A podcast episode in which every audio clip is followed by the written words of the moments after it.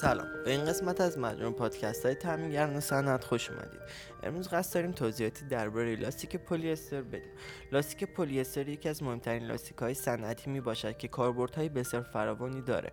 این لاستیک از دانه های خرد لاستیک به همراه رزین پلی استر تشکیل میشه. رزین پلی استر ماده ای است که بیشتر در مجسمه سازی و تولید سنگ مصنوعی مورد استفاده قرار می‌گیره. رزین پلی استر به همراه دانه های خرد لاستیک در کوره پخت قرار گرفته و با هم ترکیب می‌شوند هنگامی لاستیک یک پارچه از کوره بیرون میآید مولکول های پلی استر و لاستیک به یکدیگر نزدیک میشه و محصول یک پارچه رو تشکیل میده. لاستیک پلی استر یکی از معروفترین لاستیک ها در زمینه مقاومت در برابر کشش و سایش می باشه از مهمترین ویژگی های این محصول می‌تونیم به موارد زیر اشاره کنیم.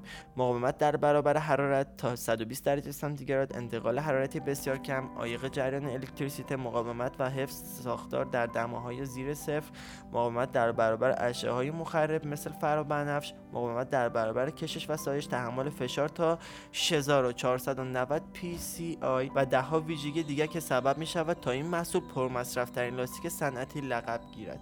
از مهمترین کاربردهای لاستیک پلی استر می‌تونیم به موارد زیر اشاره کنیم. مورد استفاده در بازوهای مکانیکی در سیالات پرفشار و لنت های لاستیکی کاربردی در بندی ایزول جعبه سیاه هواپیما مورد استفاده جهت تولید انواع واشر آب بندی مناسب برای تولید قطعات لاستیکی پرفشار کاربرد برای تولید پنل های تهویه.